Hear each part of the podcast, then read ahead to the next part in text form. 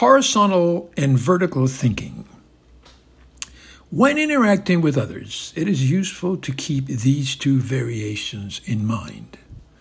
Nature has endowed humankind with an infinite variety of potential abilities, and it is up to us to develop our individual share as we make our way in the world. In time, if cultivated, those differences become more marked. How we view and manage such differences is an important challenge to all. Enter horizontal versus vertical thinking.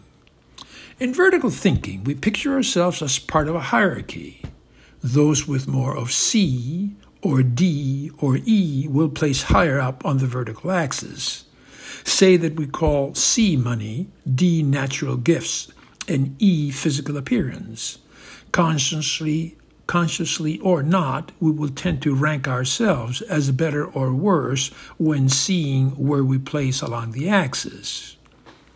A person may say they have more C than Pete, but less than Eileen, and thus grade themselves accordingly. Same for measurements of D or E. For some, this perception may be an impetus to try harder to move up the vertical. For others, it may be seen as oppressive, as if those on top get to dominate those below them. Enter horizontal thinking.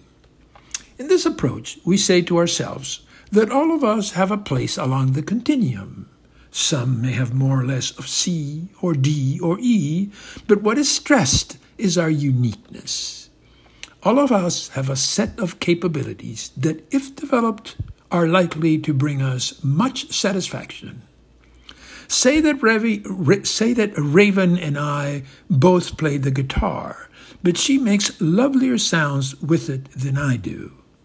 One approach is to say, so be it. I can still enjoy the sounds I make. Let her have hers. But other people may handle the matter another way. Years ago, I read of a musician who was a trumpet player. He had worked hard at his craft and clearly enjoyed it. Then one day he heard another trumpeter perform, and he was blown away by the magic that person made with the same instrument. The musician got angry at himself. How was it that he could not play as well after all the work he'd put into it? He could not accept it. On his way back home, as he walked over a bridge, he threw his trumpet into the river.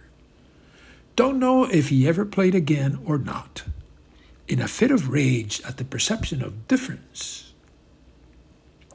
He denied himself the pleasure of what music he could make. He could have used a little horizontal thinking. There will always be someone who does something better than any one of us. But that is no reason to give up on working at it if it brings us satisfaction. Furthermore, the sounds of one trumpet player may be excellent on one scale, and yet the sounds of another, less skilled, may take us on a unique and still rewarding path.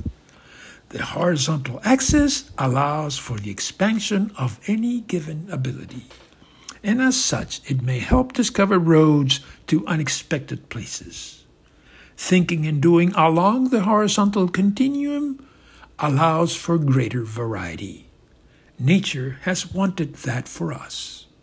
The vertical axis, while useful and essential in certain settings, settings stresses dominance. And much may be lost if we adhere solely to that view. Oscar Valdez at oscar valdez dot net. Valdez with an S. Thank you.